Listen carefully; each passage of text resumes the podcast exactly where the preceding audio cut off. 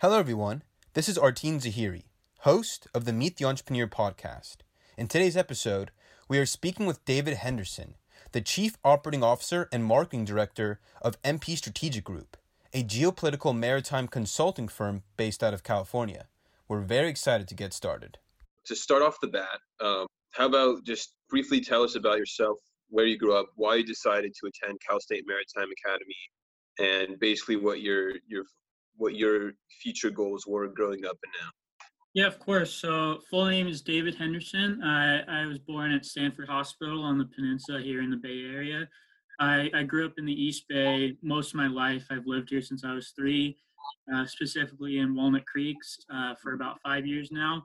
And uh, why I got interested in CSU Maritime Academy is uh, my uncle, who lives over in Southampton in England, uh, he's actually a cruise ship captain. And um, he's been working on ships since he was 16 years old and he left school which you could back then. Um, but he was kind of like a good motivation or at least someone to look up to career wise for that. And it was a, a real interesting industry but a real niche environment. And for example like there's only six maritime academies in all of the us and mm. uh, csu maritime academy in vallejo is the only one on the west coast. And it just happened to be half an hour from my house. So I figured it would be a, a good fit for me. Um, so originally I wanted to do maritime transportation, which is physically like working and driving on ships and tugboats and stuff like that. But um, they put me in the international business and logistics program, which is still like a, a great marketable degree and whatnot, especially from like a real niche university. Um, but I, I've just always wanted to work out at sea and like you need specific licenses for that. Um, so I I graduated with my BS last May, so about 13ish months ago, and I was working um, in Hawaii as a shipping agent doing maritime logistics for a company out there. And then I was planning to go to a trade school up in uh, Seattle in the start of March uh, mm-hmm. to go get my required licenses that are needed. And I was on track and had my apprentice company lined up, but unfortunately the coronavirus hit and everything was shut down and is basically still shut down the whole country in a way. Yep. Um, so my my like that's still an end goal of mine whenever the country opens up and whatnot. But um, how I started into the startup was um, one of our buddies. Um, he kind of had this idea to be a, a maritime consulting group in a way. Um, so this was about we we kind of had thoughts about it all throughout school and figured like it's a really niche environment in university. Um, like it, and it's very marketable. It's not just your typical business administration degree from you know whatever university you come from. Like it's you you have really specific coursework that you get literally only at maritime academies and it's while it's very like again niche like you can it's like really specific for maritime jobs and like port work and stuff like with that again since there's there's very little competition because not very many people have those courses so uh, anyways fast forward to uh, a few months ago there's uh, the six of us we're you know all good friends in college and then um, in about maybe early april we kind of got together and said you know, hey, why don't we have a have a stab at this? And um, one of the guys, he's a real big techie guy. He came up with the whole website, mm-hmm. and eventually, we're now a um, an established LLC here in California. So I know that was a lot at once, but that's where we're at. Yeah, great, great. So who came up with the name, and what's the meaning behind MP Strategic Group? Uh, in in simple, it's more so like maritime policy strategic group, but we felt like that was kind of a little lengthy of a name, so we figured why not shorten it. Um, our CEO and founder Ryan Mack, um, we we all graduated together last year from Maritime Academy. About half of us are international business and logistics majors, and then the other half are uh, global studies and maritime affairs majors. So they're more focused on like policy and government work and uh, whatnot, which is obviously huge and crucial in geopolitics. Um, mm-hmm. so that, that's where the name of that came from. Got it. And you guys are a team of six right now, right? Yes, sir. That's correct. And uh, what's kind of everyone? What's your specialty, and what's like everyone's role in the thing? So mine specifically, I'm kind of the head of marketing and social media. So I'm in charge of the company's LinkedIn. That's my main, um, I would guess, um, contribution to the company. But we're all kind of, I, I say this in a funny way, in each other's hair. Like we're all doing little bits of everything to try and help out. So like the global studies guys, they're the main writers and researchers. Um, so like we're on our website, we're trying to promote. Um, we have these things called a DAB report, which is a diversified affairs briefing, um, just like a fancy name for a report. But uh, basically, we're researching pertinent topics in the maritime or geopolitical industries that are happening around the world. And we, we have our first one released about two weeks ago, and we're working on our second one, which should be out within the next, you know, seven, eight days or so. Um. Those are available on our website. Um, but so I'm basically, again, I'm in charge of the LinkedIn and hopefully reaching out to potential business connections, you know, even like yourself. Like that's why I wanted to get in touch because you seemed like you had a lot of really relevant and important connections both on LinkedIn and in real life. And so that's why I wanted to to reach out and here we are. Absolutely, yeah. Thank you. So let's take a little bit of a step back how would you define the maritime industry or the maritime field um, and who are the, the prominent players in, in this field so there's i guess there are different ways you can break it down like the maritime industry as a whole you can i guess you could say the main players would be the big shipping companies um, the the big ones are unfortunately not really american based just because mm-hmm. of costs a lot of uh, foreign entities and companies are usually um, the bigger players. So like CMA CGM, they're based in Marseille, France. Um, Matson is the biggest American one. They're they're actually based in uh, Honolulu, but they have a huge nice. office in Oakland. So they're huge on the West Coast and um, in Hawaii and in like the Pacific Islands and territories there. Um, there's Maersk, which is a big European-based company out of Sweden or no, excuse me, out of Copenhagen. Um, so uh, there's a bunch of Japanese ones like NYK, K Line, um, mm-hmm. ONE which is an acronym for Ocean Network Express.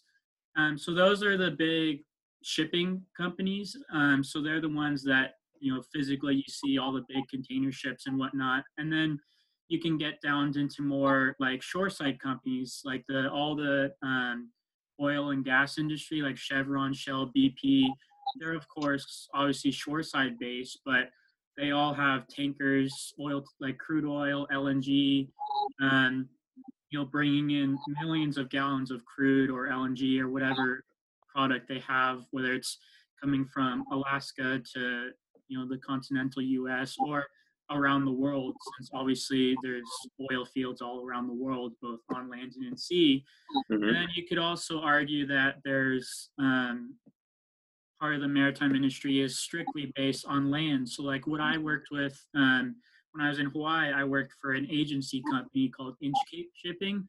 Um, mm-hmm. Basically, they're one of the biggest agency companies around the world. So, for shipping companies, what they do to minimize costs is that they don't have a respective representative in every single port around the um, around the world, since that would just be way too expensive with overhead costs for having an office in literally every city that their ships would call in. So they, right. they hire these third parties, third party agency companies, which are basically the representatives for the for the ships when they come in port in, into their respective port. So we handle all the logistics and customs paperwork and whatnot for these ships when they come into port. So that's a, a huge part of the industry as well. And it's not even just deep sea stuff, you know, which fun facts like uh, 90% of all goods around the world are are moved on a ship. So everything you see coming from China and and you know the Far East is all imported um, via ship. Um, but a lot of that, maybe not so much in the Bay Area, but um, in like the Mississippi River Valley system, there's is a huge uh, tugboat and barge industry because you can take um, a product from New Orleans and you can take it all the way through St. Louis and Minneapolis just on a river, which mm-hmm. is mind blowing to some people. But I mean, it really does exist. So Very there's, I, I just say it's a niche industry because a not very many people know about it. Like even though it's it's out there and doing everything and basically everything you're wearing and probably 90% of what's in your room and in your house came on a ship. Um, so it's it's really mind blowing like how big the maritime industry is, but how little people know or recognize a lot about it. Absolutely. And your on that note, the report you guys put out, the first one, which was centered around kind of COVID 19 best practices for the mm-hmm. maritime mm-hmm. industry. It was particularly important because, as you mentioned, so much of what we of what we purchase, consume, and use is transported through ships. So these uh, these operations are extremely important to us because if there's COVID 19 outbreaks on the ships and those shut down, then we won't be able to get our goods. Um, as we know, a lot of our stuff is imported from overseas. So have, what's the landscape been like with with the whole global pandemic? How have the have you seen any outbreaks on these ships, or have they been taking the right the right steps as you guys laid out? And are are, are they pretty much uh, are they pretty much okay, and everything's still going as it was? Uh, well, I can answer it in, in two parts. So, quick answer is yes and yes. So, for example, the the cruise ship industry that was kind of the the first main player for COVID in the maritime industry because like a few months ago, um, I believe it was like the Grand Princess off of Japan. Like you, you saw these isolated outbreaks on these ships, yep. which is almost like uh, if you've ever been on a, a, cruise or a cruise ship in general, it's almost like a, a petri dish of bacteria. Just yeah. all these people, and some of these ships can have four or five thousand people on them. You know, they're a they're a small city in a way, which is, I mean, it's a unfortunately it's a a prime breeding ground for bacteria and viruses with all these people in enclosed environments. So that that's where the first big hit or mm-hmm. first big reconnaissance started to come for the maritime industry. Like I, I, know we're both Bay Area based. Like there was a huge um, uproar about six seven weeks ago when that um, Princess cruise ship um, was trying to fix. It was literally circling off of San Francisco for three weeks because there is a couple hundred people infected on board, but there is nowhere for the ship to go to berth. And so it took um, government and private authorities probably a month to figure out where the ship was going to go. Um, and eventually they found a spot at the port of Oakland where it's been you know laid up since then. But for the cruise industry going on, many companies have canceled cruise bookings through the end of 2020, which is you know a, a huge amount of profit and revenue, especially around the, the holiday season, which I mean, thousands, if not tens of thousands of workers are obviously going to be out of work until then. Even the, the people who are still on board those ships, they can't leave because there's quarantine restrictions in their respective countries. Um, granted, some of those have been restricted in the last few weeks, but for a good two month period, like nobody was getting off of any ship worldwide. Um, in, in certain ports and countries, those are starting to be restricted slowly. Um, but in terms of, I'd say like container shipping and deep sea shipping, um, there hasn't been too much of a regu- um, a slowdown per se. I would say that it's more of a slowdown in actual um, cargo volume and container volume. True. Because, for example, China was at least the Wuhan province, which was pretty industrial, there was, I mean, it was literally on lockdown for two and a half months. And so all these, you know, factories and whatnot that are based in China, they were shut down for a good two months, if not more. So all of those goods that that company and um, factories would be producing weren't being shipped. And that it's almost like a trickle down effect. Like you, um, you might have a factory produce a couple container, like couple goods that would go in containers each week. But if you have that for a whole country, like that could be thousands of containers on a ship. And again, that's a trickle down effect. Like the shipping company gets less taxes and fees from that. There's less goods overall for the consumer in America and wherever else the, the ship is going. And then that like supply and demand, the you know, the supply goes down because there's less factories producing these goods and then the prices go sky high. Like um, masks and hand sanitizers have been in sky high demand since you know February. And granted, like China is slowly starting to open up its factories again, so I'd say it hasn't impacted the way in terms of like infections. Like I'm sure there's been isolated cases of some infections, and those people and crew would have to be quarantined.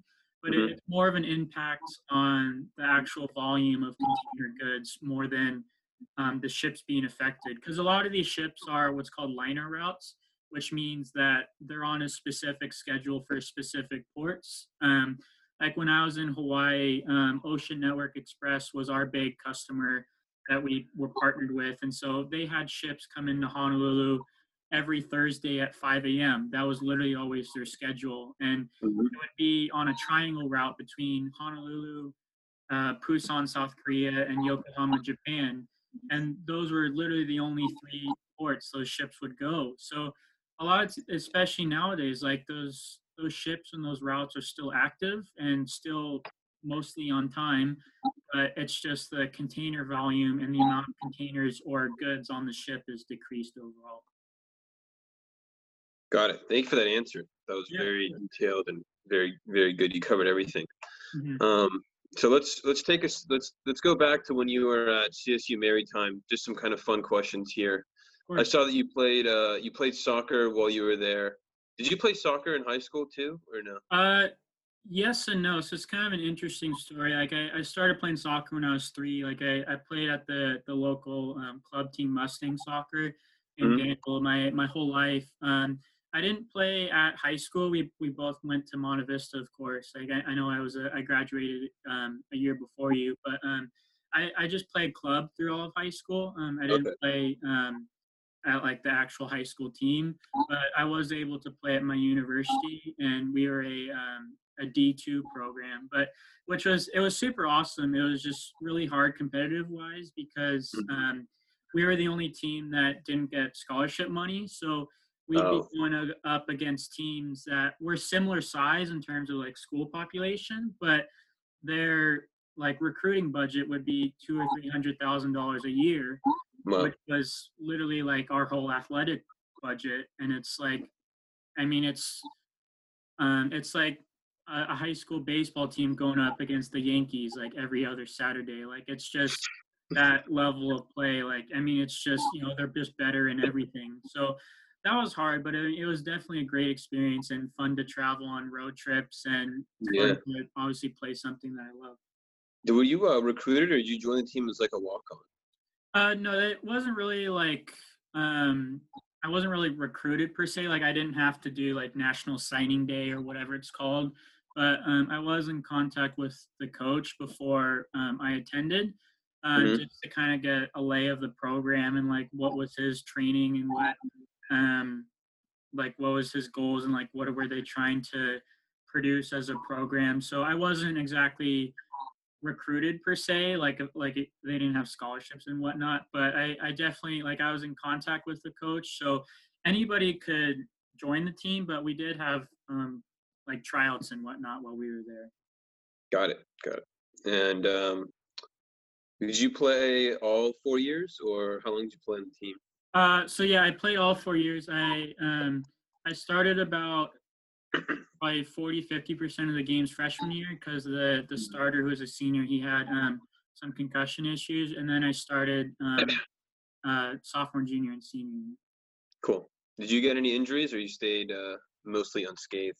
Um, I, I broke a couple of fingers, but um, I mean, which I mean is big as a goalie, but like I, I had like really special gloves that um, they're almost bulletproof. Like they, the back ends of the gloves, they had um, like Kevlar in them. So Wow. basically, it was to to help like if you know a ball was coming in, which these guys could kick really hard. Um, it was basically to it was almost like a spine down like the ridge of the glove and the back of your hand so your fingers wouldn't bend past like a normal uh, Oh, like a normal bending point in a hand which like as a kid might have happened a lot with just like little flimsy gloves but those those gloves helped a lot but like occasionally i would get stepped on and whatnot but i mean all you just need to do is wrap it in tape or like a little splint and it would heal, heal in a few weeks so thankfully nothing you know major you know big you know acls or stuff like that which is i mean i was obviously blessed with to have good health but yeah, yeah. And then also, while you were at CSU Maritime, you um, you worked with the Marines programs department, right? The Marines program. Yeah, the Marine Programs Department and the campus Oh, boathouse. okay. Yeah, yeah. So um, I, th- I thought you meant like the Marine Corps, but um, Oh, no. uh, yeah, that's what I was confused about. Um, so one of my jobs slash internships that I did over the summer, um, I believe it was the was either summer of 2016 or 2017, but um, I our our school has a, they called it a boathouse, and so Mhm. uh, one of the the big so like again like it's such a niche university like the marine transportation majors and the engineers um, who study areas that want to go to sea they have to they had um, like boat handling classes and machine shop and all these like super cool but different classes and so especially the marine transportation majors they had to do like boat handling classes and whatnot. So the the school out there, boathouse, like it's basically a tiny harbor. They had a bunch of these different kinds of boats. Like we had like two 50 foot tugboats. Um, they had like monomoys, which are basically um, oar lifeboats. Um, Mhm. they had a couple of like small power boats, and basically throughout the year, these kids, like freshman through senior, have respective um, classes, and then um, during the summer they go out at sea either at our university ship or out like in real world internship experience on a, on an actual company ship um, Mhm. so during the summer you know all those kids are gone out at sea so the um, it's like a perfect three four month gap for these um, boats and uh, equipment to be um, like fixed and repaired and do repairs and stuff so I was kind of like a, a summer deckhand in a way. So I helped the permanent staff do repairs, take out the boats and stuff like that. Um, but t- I, I tie it in with the marine programs department there, which is in charge of like the, the ballast water and marine species and biology at the school. Mhm. They constantly do um, like science experiments and stuff with the marine bio students. And then just for general upkeep as well, since we get um, federal funding from MARAD, which is the basically literally the maritime administration part of the U.S. government. Um, so they have to keep um, specific records and whatnot of the salinity and the ballast water records of the ship and all these little records, which are actually pretty important in the long run. So I Mhm. help them um, even with just simple like salinity readings or like using a Secchi disc, which allows you to see um, how clear the water is, um, like how fast the currents were, um, maybe fish populations near our harbor. So stuff like that. So it was definitely a, a hard working summer, but it was really informative, and I got to do um, a lot of different tasks, which is Did you ever get a? Did you ever get to operate any of the vessels or no? Uh, yeah, so the I mean it was mostly just like the little power boats that we got to take out every once in a while, which Oh, was obviously a lot of fun. Um, Yeah.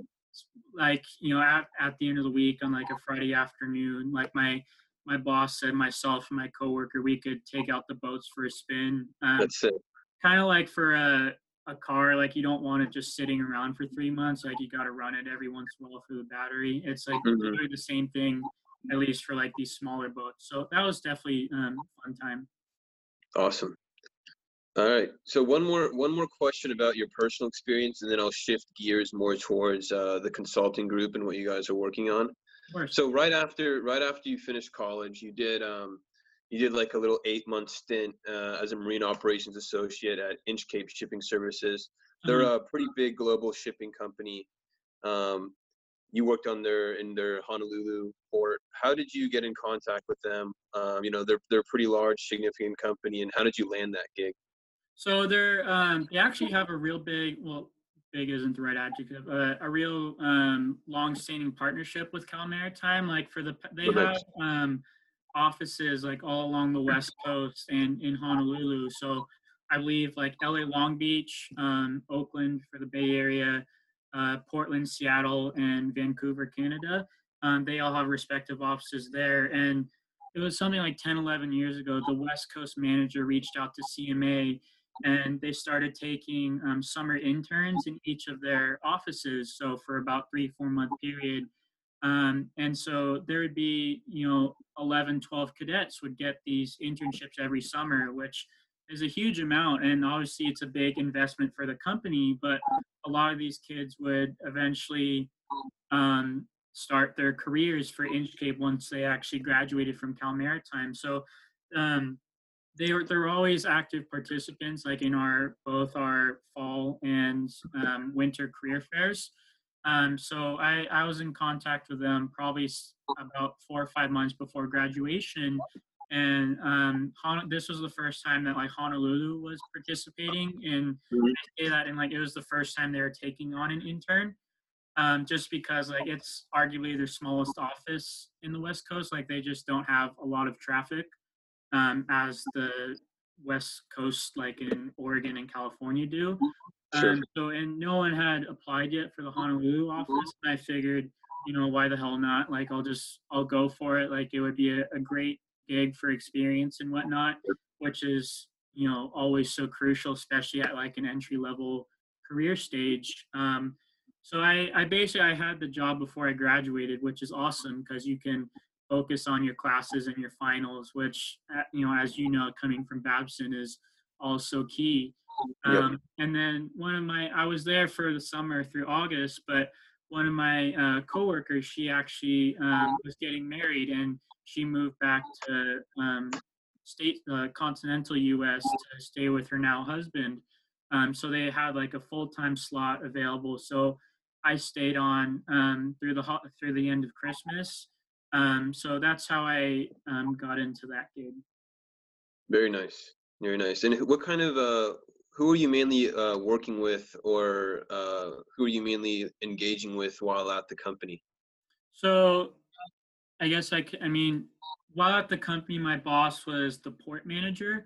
So mm-hmm. he was literally in charge of um, a lot. Of, I'll, I'll say it this way: a lot of our work is based on communication, so emails and phone calls, and um, it's not a very glorified industry and I or a glorified job, and I say that because the maritime industry is obviously worldwide, and a lot of these companies and ships that we deal with are foreign. So their foreign offices, you know, they could be in Athens or Tokyo or Singapore, which is of course around the world in differing time zones, and yeah. it's a huge um, you know, it's a really thin margin in terms of profit for these shipping companies, but there's still millions of dollars on the line every single day. Like if a ship came into port a few hours late, like that could be thousands of dollars, if not hundreds of thousands of dollars of for late fees and customs fees and whatnot. So it's actually kind of kind of crazy, but we would have a schedule of a ship and we would know six months in advance what day and what time it would come in like of course you know weather and you know uh, labor strikes and whatnot would obviously affect that um, you know six months in advance. But so for to i guess to continue answering your question we would deal with um, shipping owners uh, actual captains on the ship. We would be in constant communication with them. Depending like what the schedule was for the ship we would have to notify the the longshoremen who actually dealt with the cargo um, Customs and Border Protection, which obviously dealt with all the customs and paperwork. Um, occasionally, the U.S. Coast Guard, um, since they would have to do inspections sometimes. Um, some of the, the, the maritime pilots, um, who they would they were the ones who brought in all the ships. So it was definitely cool be. Um, you had to be in constant contact with everybody and make sure everybody knew what was going on and um, which was definitely a, a, tall task for sure especially because um, especially i mean maybe this is just a honolulu problem but everybody kind of knows everybody um, and mm-hmm. thankfully my boss had been there he was you know a local born and bred in honolulu and he had been in that company for i think 16 17 years so he literally knew everybody and every phone call and everybody's phone number and who to contact. So that was definitely a helpful resource. But a lot of it is like snap decisions and you know on the on the time judgment calls, which can have like a lot of um, a lot of power and sway behind it, which is pretty daunting as a task, like first job out of college. But yeah. definitely a good experience for sure. Absolutely. Thanks. Thank you for sharing your experiences. That was really interesting. Of course. Uh, so let's let's now uh, change course. Let's talk about let's talk again about uh, MP Strategic Group. Mm-hmm. I looked through the first report you guys uh, laid out. I thought it was interesting. Do you just want to, um, for our audience, briefly uh, just give a teaser of what the report is about and who's the intended target audience for that report.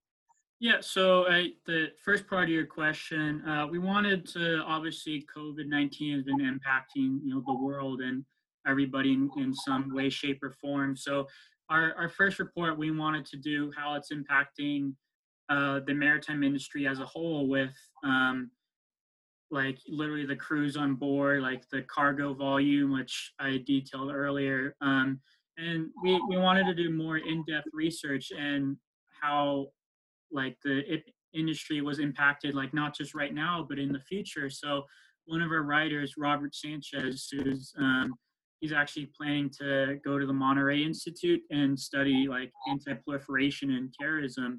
So he's a you know a real up and coming you know writer in terms of that sense. Um, and part of our report, he actually covered uh, hospital ships and hospital ships are like the countries around the world that have hospital ships. And mm-hmm. one of the really interesting things he found out is that um, these hospital ships, their their their main purpose was to help treat like wartime casualties, like in um, like obviously matters of war, invasion, and you know big trauma injury, injuries, um, and even like humanitarian um, disasters like a tornado or a hurricane. Um, like in, I believe like the USNS Mercy was used in Puerto Rico in 2017 when they had Hurricane Maria, which obviously devastated the island. Um, but when it comes to infectious diseases, which obviously COVID 19 is, um, these ships are almost a breeding ground and fumigation for these diseases because they have these huge trauma entry rooms. Like almost all of these hospital ships were built the same, like these huge trauma entry rooms where everybody is treated like they're they're sectioned off like with drapes so it's like an individual room per se and like mm-hmm. they have like operating rooms and stuff like that and, and like intense surgeries but um a lot of the times it's open ventilation or like ventilation that goes from um, room to room. And as a, a respiratory disease like COVID 19, that would all you need is one infected patient or nurse or crew member, and the whole ship could potentially be infected, which yeah. obviously defeats the whole purpose of a hospital ship.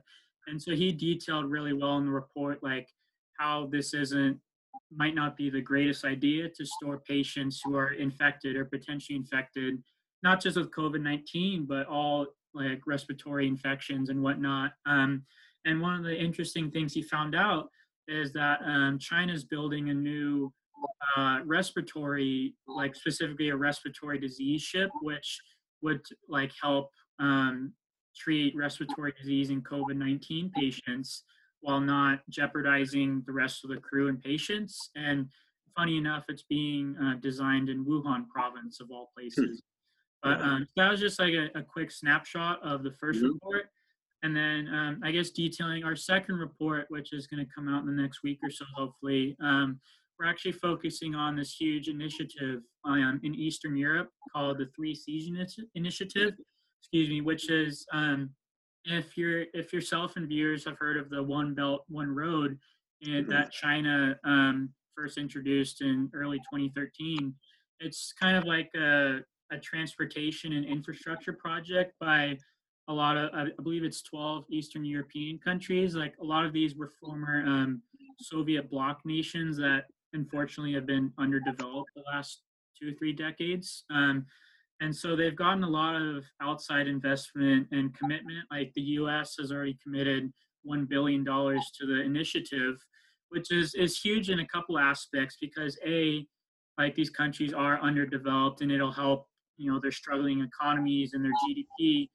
And like a, another big thing is that a lot of these companies, or excuse me, countries are um, they're hugely influenced by Russia in the region, like both because it's kind of like the big bad bully in the east, but Russia has literally the control of all the natural gas and oil in the region. Yes. Um, and they're obviously a huge military strength. So these these countries are trying to wean off of Russia's influence in a way and open up to more Western nations and Western economies and Western trade, which is um, a lot more profitable, hopefully, for these uh, countries. So they're working together to try and invest in infrastructure projects like canal digging, um, major highways expansion, um, port re, like rebuilding or building of ports. Um, so that's what we're covering in our second report upcoming. Got it. Thank you for the hi- thank you for the highlight there. Mhm. Um, we talked. You last time we spoke briefly. You also mentioned the Belt and Road Initiative that China's uh, spearheading. Mhm. How, uh, you know, I've I've seen there have been some uh, some pundits that have been critical of the strategy. How do you see it playing out? And um, what's what's what's your take on it? Do you think it's going to be good for for trade and for the region, or what's your take on that? Well, I mean, it's going to be, I mean, it's like a 40 year initiative. Like, it's not going to be something that happens in one, you know, one or two years. Um, like, this was first introduced by Xi Jinping, the president of China, back in 2013, 2014, roughly. So, and their, their end goal is, I believe, like 2059 for everything that they have respectively. Forty nine. Okay, yeah, sorry, my I was I got No, one, digit, one digit off, but um, so ba- basically, it's I, I see it as a. I mean, there's a couple of different ways you can view it as, but it's in a way China flexing their huge trading muscle and trying to be you know the world player. Like you could argue the U.S. has been the predominant um, economic power the last 30, 40 years or so, um, and then you know China is obviously a huge trading partner, not just for the U.S. but for the world. And uh, like a lot of their the whole um, design of the project was to be built off of the old Silk Road that was made Yes. famous by uh, Genghis Khan, you know, a couple hundred years ago. So the they've China, the Chinese government has been planning and is funding um, like massive billion dollar infrastructure projects with ports and highways all throughout Southeast Asia and the Middle East and even in some parts of Eastern Africa. Um, like there's there's huge amounts of money every day being invested in these countries and projects. Um, and I mean, environmental concerns are off the charts in respective countries that, um, I mean, which, I mean, to be fair, is in most major um, construction of, you know, big projects. There's always going to be environmental, environmental concerns. But Yeah. especially with China, which is the world's largest polluter, this might just exasperate the, the global pollution and um, global warming problem, which is obviously a, a key issue for now and for the future.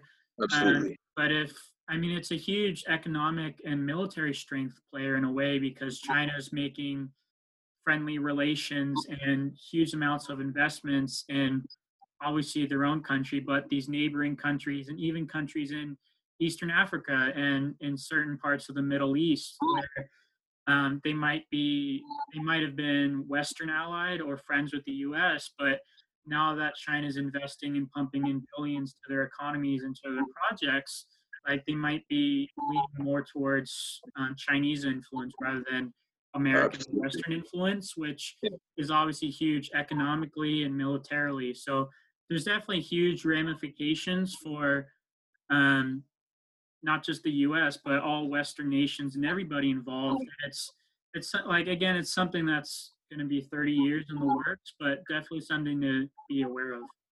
Yeah, yeah, I did a little bit of research on it, and I'm seeing that China has invested literally trillions of dollars um, in infrastructure, transport, and energy across different countries in the Middle East, like building gas pipelines in Pakistan, ports in Kazakhstan, and that they're you know getting getting I think over hundred countries are on board with the initiative.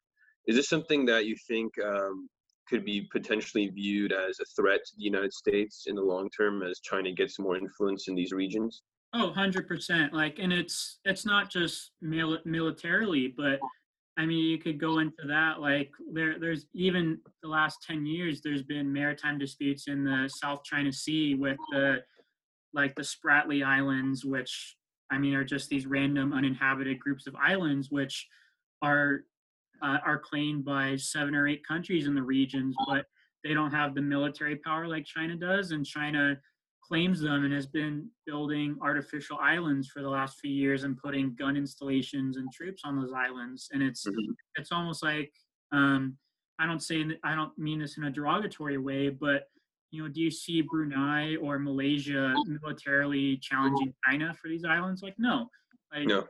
China would beat them in a heartbeat, and it would. I mean, you could go to the International Court of Justice and whatnot and say like, hey, China's doing this, and they might issue, you know, warnings or sanctions or whatnot. But China's not going to care. Like they have so much power militarily yeah. and economically, like they're going to do it regardless. And that's why you see these freedom of navigation um, that U.S. warships do. And militarily, like around the world, like you said, there's over hundreds of countries that are involved in one way, shape, or form. Like those countries are going to become most likely more friendly with China. Like there might be Chinese troops, or at least a lot of Chinese officials or government workers situated at these sites. Like it's most likely going to be Chinese workers as well as local workers, depending on the, the nation and whatnot that it's working in.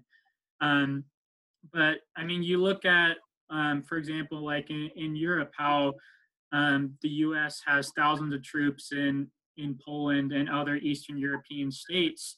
I mean, they're they're literally just a deterrent for Russia in a way. Like, yeah, they do training and whatnot with the local military forces there, but Russia knows that if they invade Poland or other Estonia or other Eastern European nations, you know, the U.S. has resources there, and that Russia obviously doesn't want to go to the war with the U.S. So, in a way, it's similar to China. Like, even if they just build a pipeline through Pakistan or Angola or Madagascar or these other interested and involved countries, they know if America or other Western nations have some sort of economic or military conflict, that there's going to be this Chinese pipeline that, you know, if it got bombed or turned off, or if there's a port that got shut down, which was obviously Chinese built and Chinese funded, like that's going to piss off a lot of people in the Chinese government, which mm-hmm. isn't exactly the best thing to do in, in a lot of circumstances, um, regardless of what position or political spectrum you lie on.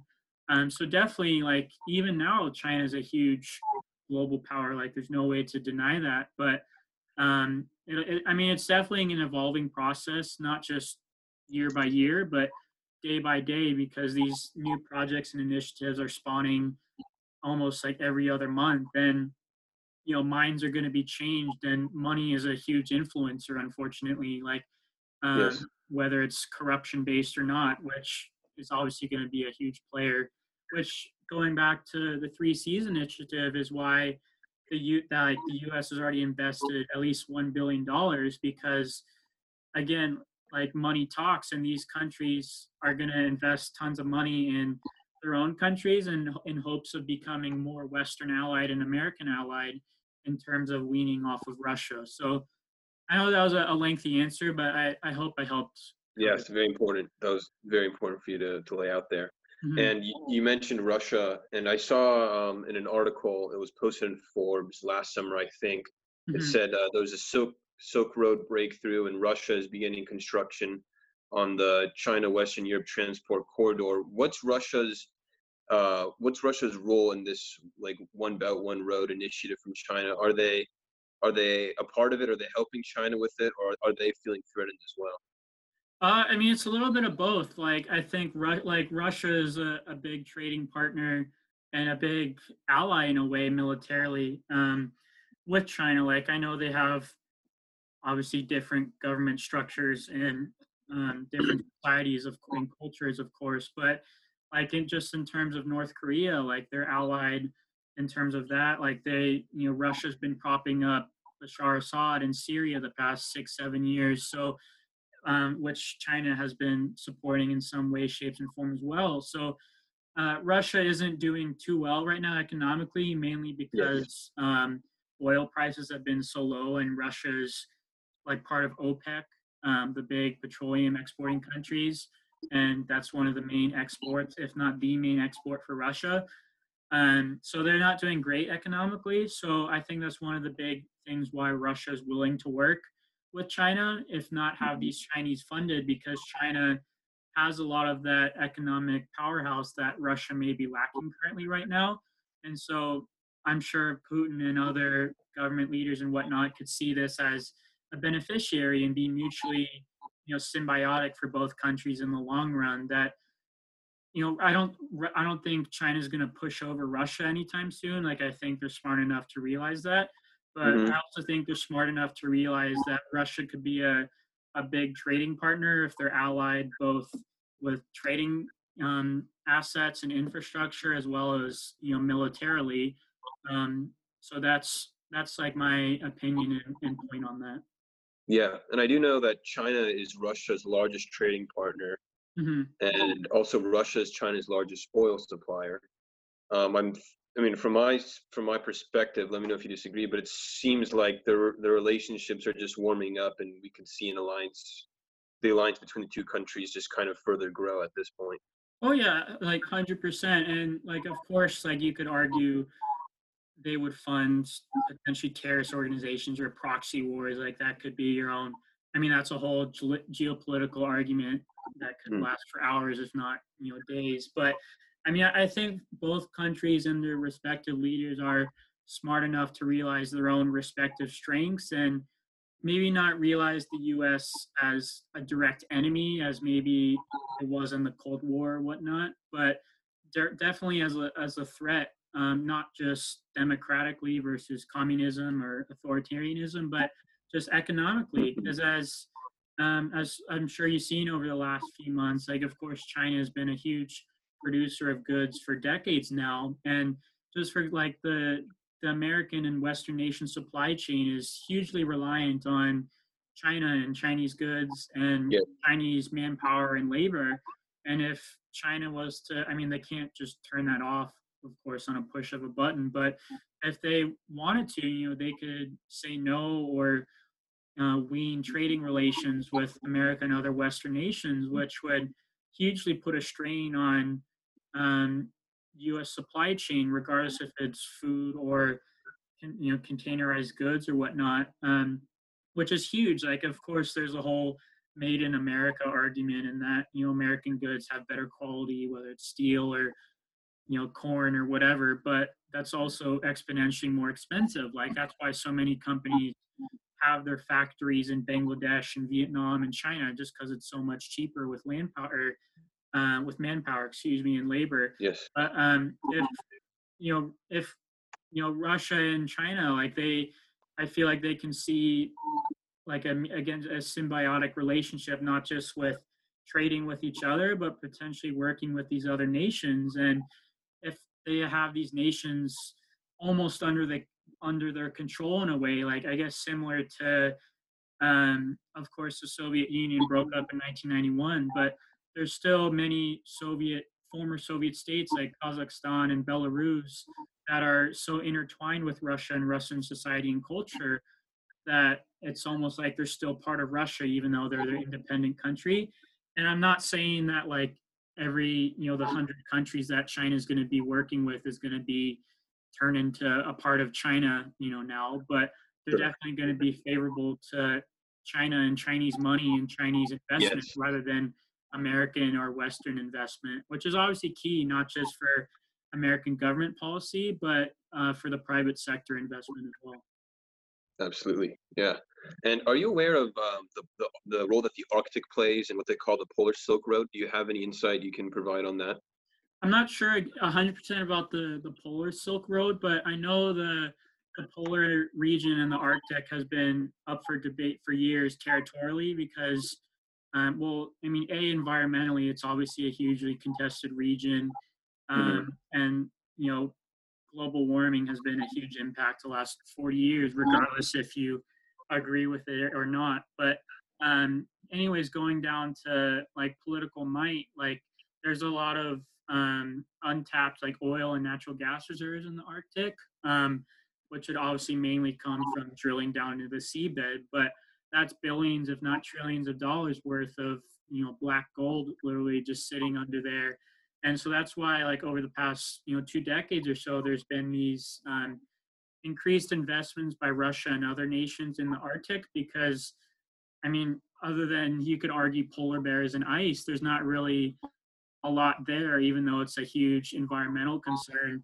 And so there's a there's a Yes. huge. Um, I know Russia tried it a while ago, but there's a huge debate of the Northwest Passage, which was basically uh, a shipping route above Canada, like through the um, through the ice pack there, which um, didn't end up well. Like the the ice, there was just too much ice and too long of a distance. But it's more so a, a debate over what country has access to what lands, which again is another huge geopolitical dispute that still hasn't fully been decided yet. But a lot of these nations they look towards the Arctic because so much money is in black gold and natural gas and oil that um, you know billions, if not trillions, of dollars is most likely situated under the seabed. Um, so in terms of like a, a Silk Road, I wouldn't say that as much in the Arctic, but definitely more. I would be I wouldn't be shocked if there's more at least exploration um, of the sea ice in the Arctic, if not full drilling scale operations. Yeah, yeah, and personally, I'm quite concerned about the environmental ramifications of that um, when that does happen. Uh, definitely raises some red flags. Oh yeah, and like regardless of what part of the political spectrum you're on, like it's global warming should be and is an issue. Um, yes. You know, and it's you know drilling. You know, you could argue that um, you know drilling for natural gas and oil is harmful, which in certain aspects it is um, you know, whether it's from the carbon footprint or the physical drilling into the seabed with marine life and like the Deepwater Horizon incidents with BP a few years ago in the in the Gulf of Mexico, um, which obviously was no pun intended a, a black mark for um, their company and for the environment. Um, but it, I mean, it's a it's a shame because a lot of these countries, like not so much in the U.S., because um, the environment and environmental groups have so much more sway than say in Russia or China, where a lot of these authoritarian governments they might not care or even turn a blind eye to environmental groups or concerns, which unfortunately they're the big powers in the region, which is, you know, again, leading back to my previous comments and our conversation is a huge concern. Um, like, A, they could you know, establish, uh, you know, drilling rigs or oil exploration platforms there. But what's to say they don't put a military installation in the Arctic as well? And mm-hmm. that's going to be a, a, natural deterrent as well, other than the extremely cold weather and polar bears. So, again, something to keep an eye on as well. Absolutely. Yeah. Thank you for that. that was very important. That was great. Uh, a great explanation of what's going on there. Mm-hmm. Um, changing the topic a bit, in the report, I saw you guys talk about IoT, IoT and 5G and SQL. I know you're not the tech guy on the team, mm. but what role do these technologies and just technology in general play in the maritime field?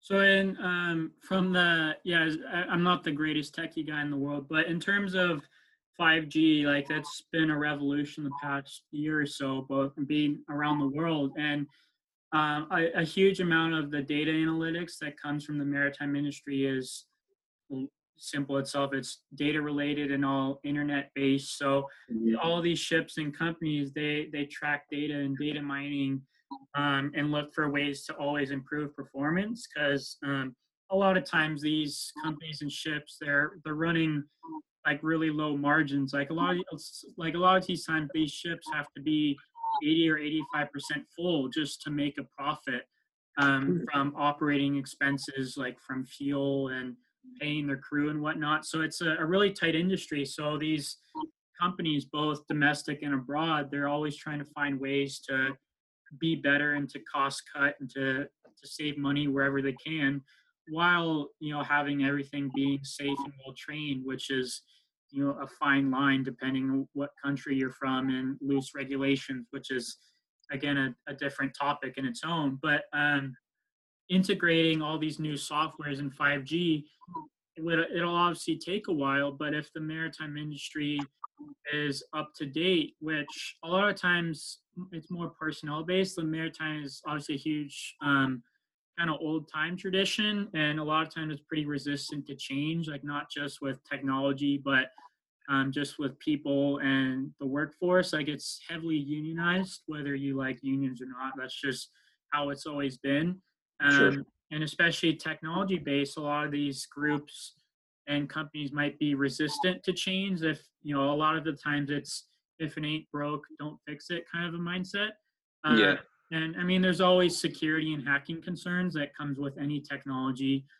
Um, but with 5G, like it'll just be a better everything that you know, kind of like the the new iPhone that comes out. It seems like every year, kind of you know, better better memory, better software, better battery, like kind of a little bit better of everything. And I feel like that that would be the impact of 5G. And if that becomes pretty widespread globally, that could only help benefit the maritime industry worldwide, um, and not just in specific ports. Right. And I see. I can I mean. I think the the application of IoT is pretty obvious in the shipping industry for sure. Um, you know, the way it can just enable like real time tracking and communicate between the devices, so it can kind of keep tracks of all the goods being shipped. Do you know how how much IoT technology? To, I know 5G is, still new and is is not mainstream yet. Mm-hmm. But do you know to which extent IoT technology has been adapted by the shipping industry? So I would I would say it has in an extent the shipping companies, like the big, um, well, well, not I guess worldwide, but global shipping companies. So the big container companies, like I was saying, they they run really low margins. So even one container, if you have a 40 foot container, which is the standard size, if that's all filled with or filled, excuse me, filled English, um, filled with you know frozen shrimp, that could be two million dollars just in that container.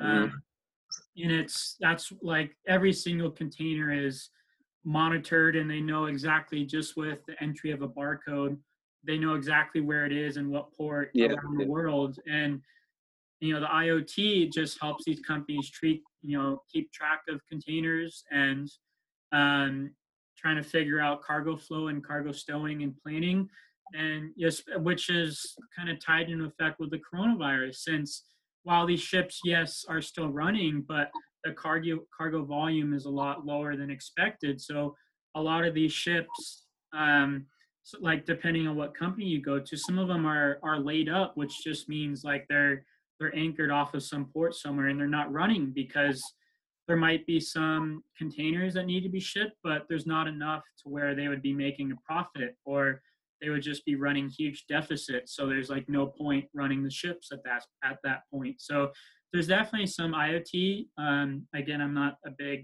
techie guy, so I'm not sure the specific softwares that individual companies use and whatnot, but it, it's definitely around in some way, shape, or form for sure. Yeah, yeah, absolutely. And you touched on this a bit in your last answer um, about how cybersecurity has always been a focus. Um, do you want to talk about the threats of maritime hacks and what different uh, different companies are trying to cur- curtail those attacks?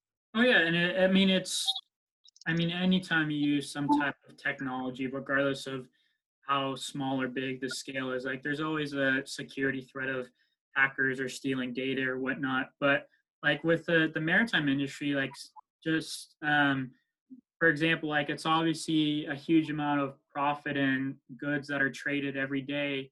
And um, just like for, I guess, a personal example, um, when I like, I would have to board ships at my old job at the Inchcape for agency, and we would deal with the mm-hmm. paperwork and whatnot with the captains. But sometimes the captains would request like certain documents or software um, that they couldn't like download on their ship's computers, like just because like they weren't you know like the best tip top computers or whatnot. Um, so we would have to bring like software or whatnot for them to download. Like we couldn't bring outside usbs on board in case they were hacked or we were you know malicious people trying to hack the company or whatnot or even if it, we didn't know and it was um, malicious to the computer. So like just just stuff like that you know it all it takes is one bad apple or one you know one hack. And a company's not just like their the data of their seafarers but a company's personal information could be hacked. Like there's sensitive trading documents and agreements that are um, available not widely available of course but are stored online for these companies. And especially if it's government contracts or other things there's a lot of you know sensitive highly classified information which is i mean regardless of what industry you're in is a is a huge concern and worry not just for the maritime industry but as a whole. Absolutely yeah. Thank you. Mm-hmm. and as, as i look forward or as we look forward to the, the maritime industry in the future I think two very big trends that have kind of disrupted or at least impacted every single industry have been the digital transformation or the digital revolution, which we talked about with mm-hmm. IoT and 5G. And then obviously the most uh, recent one is COVID 19. I think without a doubt, that's either disrupted or at least impacted every industry in some way.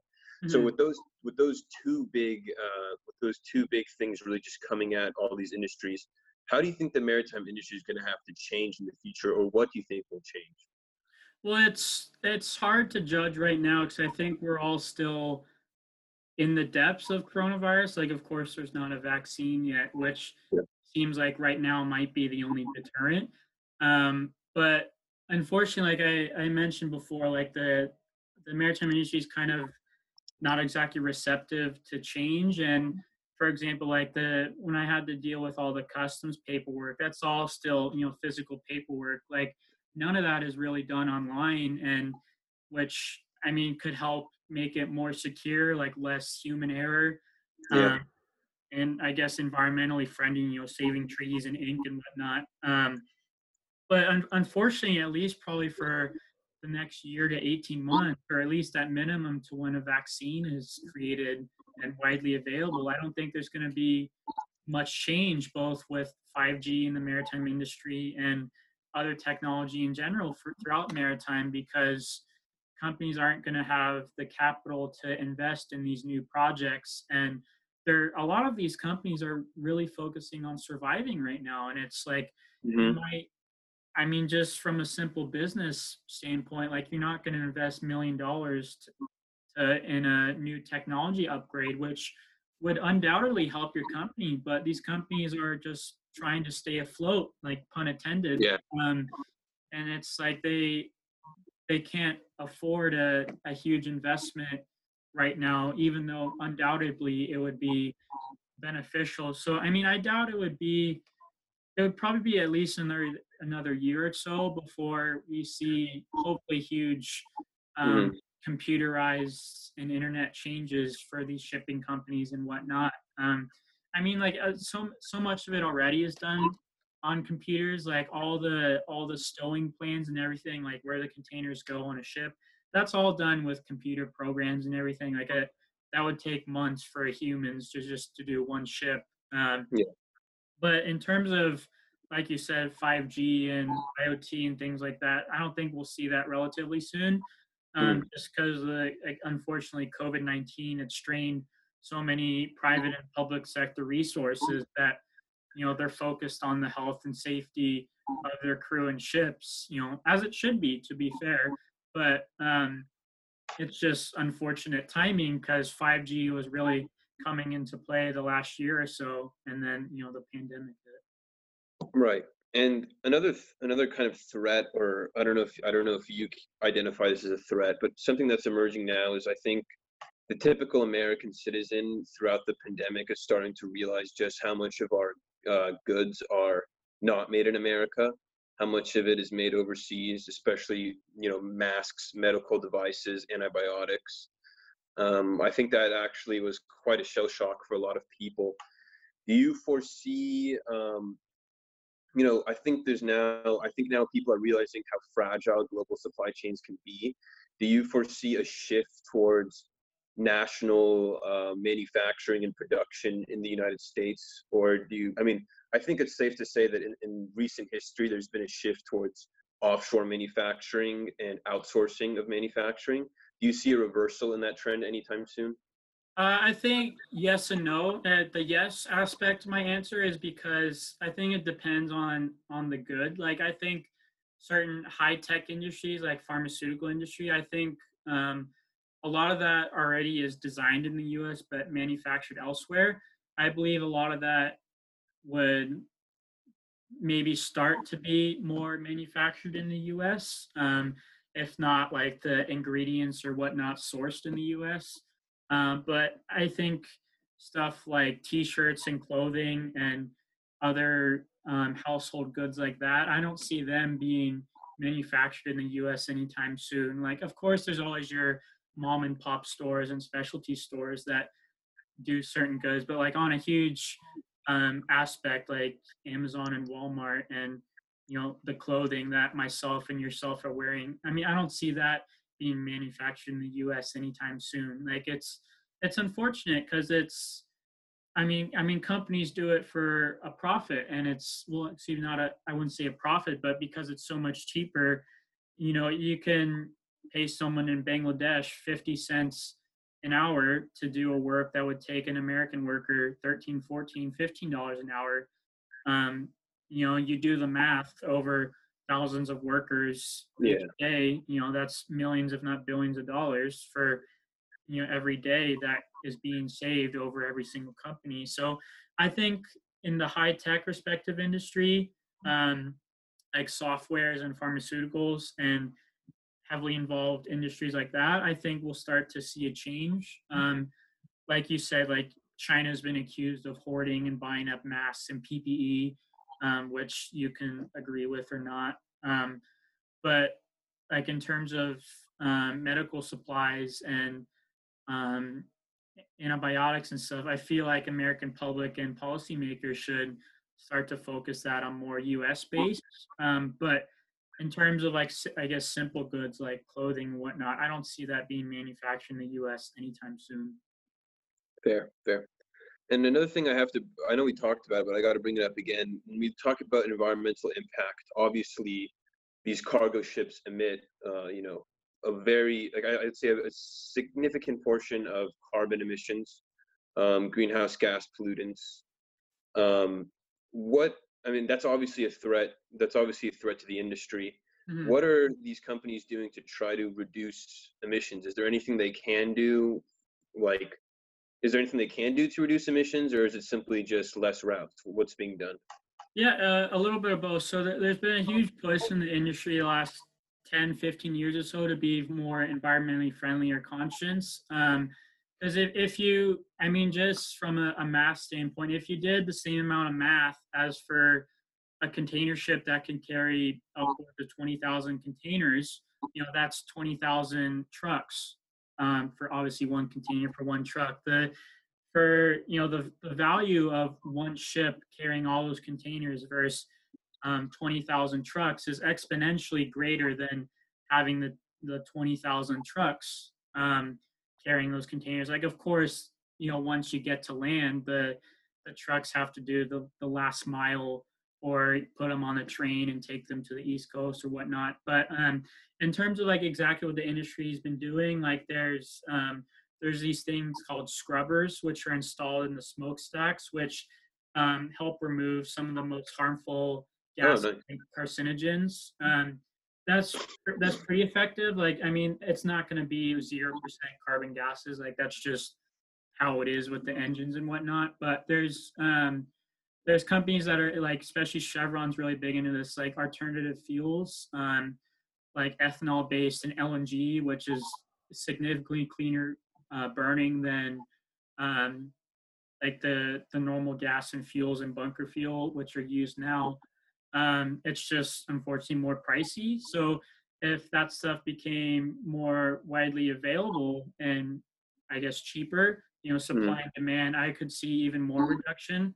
But um, I mean, it's not like you're going to see know, electric container ship anytime soon. That's just that's just too too big of a of a scale.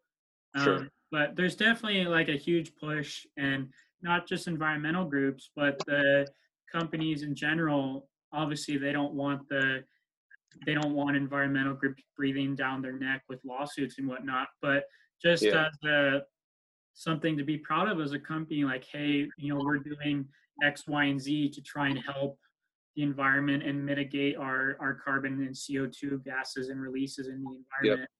Um, even if it's as simple as like cutting napkins from um, the crew, like they might only have a couple napkins per day rather than their normal stash. Like, you know, that's less trees. Like companies will promote that. So Mhm. it's not just fuel based, even though that's far and away the biggest pollutant, but um, it, it's definitely a that's a very current issue that's been going on the last very few years or so.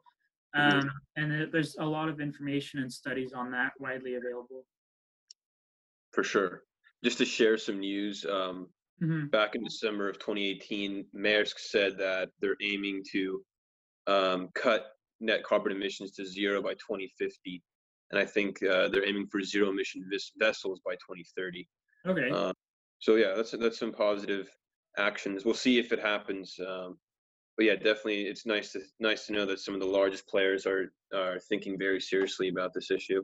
Exactly, sure. and like that's that's how it should be, regardless of your industry. But you know, you Yeah. I mean, again, they they're arguably the biggest shipping company in the world, so they would they would have the financial muscle to invest in new engines and ships, which maybe a smaller player might not be able to. Which I mean, is just economics 101. But um, that I mean, that's definitely a, a great positive step and something to market about. Um, again, that's like you said, it's 10 years in the works if not longer. Um, so we'll see what comes up with. But like I know there's a Norwegian company, I guess somewhat related, about two three years ago. They partnered with uh, Rolls Royce in England, and they made the world's first um, automated ship that didn't have anybody driving it. It was all remote controlled. Um, so that's like a new, um, I wouldn't say relatively new, but something to keep an eye on as well. That you know that could eliminate thousands if not hundreds of thousands of jobs worldwide.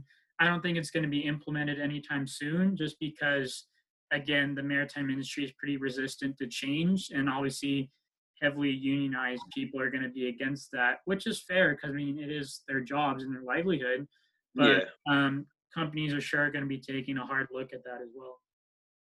Absolutely, good stuff. Um, so I know you guys have an, an, your new report. You said coming out in about seven to eight days. roughly yes. Uh, is, there, is there anything else you want to share about MP that's next in store for you guys? So we're uh, right now we're focusing on like our our dev reports and geopolitical and like Three Seas initiative research, but um, we're also trying to reach out to prospective players and see how us as a startup could be in a symbiotic relationship with you know a respective company or another startup even whether it regardless if it's paid or not you know we're still obviously startup you know trying to get our boots on the ground and settled. So Yes. I, I mentioned earlier we have a prospective um, uh, business proposal hopefully within the next week or so that we're looking to capitalize on. So we'll see if that comes out as a, a positive working relationship. But um, now that we kind of have everything settled like we have our website and our social media which is kind of the first steps to starting a business in a way um, we're we're starting to hopefully create content and original content, which is you know huge. You can be as active as social media as you want, but if you don't have um, data and content to back that up, like people aren't going to be interested in yourself. So Yeah. I think that's like our our next phase where we're at right now. Cool. Yeah, I'll definitely share your. Uh, send me your social media links. I'll definitely share them in the article so people can you. Yeah. can give you a follow. So as we wrap up this interview, I just want to ask: uh, Is it still your is it still your uh, your aspiration to start driving boats at some point? Uh, in the end, yes. I mean, it, unfortunately, like everybody, like COVID has affected everybody in some way, shape, or form. So that I might start in September when the industry, hopefully, like that's what the next school date temporarily is. But um, that might not happen at all. I might start in a year, or I might find another, you know, job that I fully like, or who knows, this startup might take off this summer. Take off, yeah, Um, so I'm definitely I'm not dead set on something, but that that would be like a an end goal that hopefully I would like um, to fulfill. no. And what kind of boats do you want to drive? Um, I'm I'm leaning towards like tugboats, like something near shore, um, Mhm. because you you kind of have more of a life in a way. Like you're not gone for a month or two at a time. Like more a couple days or a week or so. Um, like you could argue like deep sea gets more money and whatnot, but I'd rather have a better quality of life than a lot more money. Um, and Yeah. that's just my preference. But um, that's like my uh, that's like my preference but if a good opportunity for like a deep sea vessel or ship with a company came up i i don't think i would hesitate to be fair. I mean it's it's something where once you get your license um it's kind of like your first boot in the door and then you can kind of go from where you want. Um that's just like the main barrier to entry per se. So once i get that i'm i'm open to options but um that's where i'm at with that. Good stuff. Thanks again, David, for doing this interview. I think we've talked about some really important issues and topics. Regardless of whether or not you have interest in the maritime field, I think these are very important topics that concern all of us Americans. So thank you, David. We appreciate it. Um, is there anything you want to leave us with before you go? Uh, I mean, just uh, pay attention to the next week or so, and we'll have the second DAB report out as well as um, your respective startup reports like on Medium. You know, those are really informational and informative. So those are definitely um, really good pockets of information, not just for ourselves in terms of marketing, but the other startups and people you've been working with. So um, thank you for your time, and I uh, hope to continue working with you. Same here. My pleasure. All right. Have a good one, man. You too.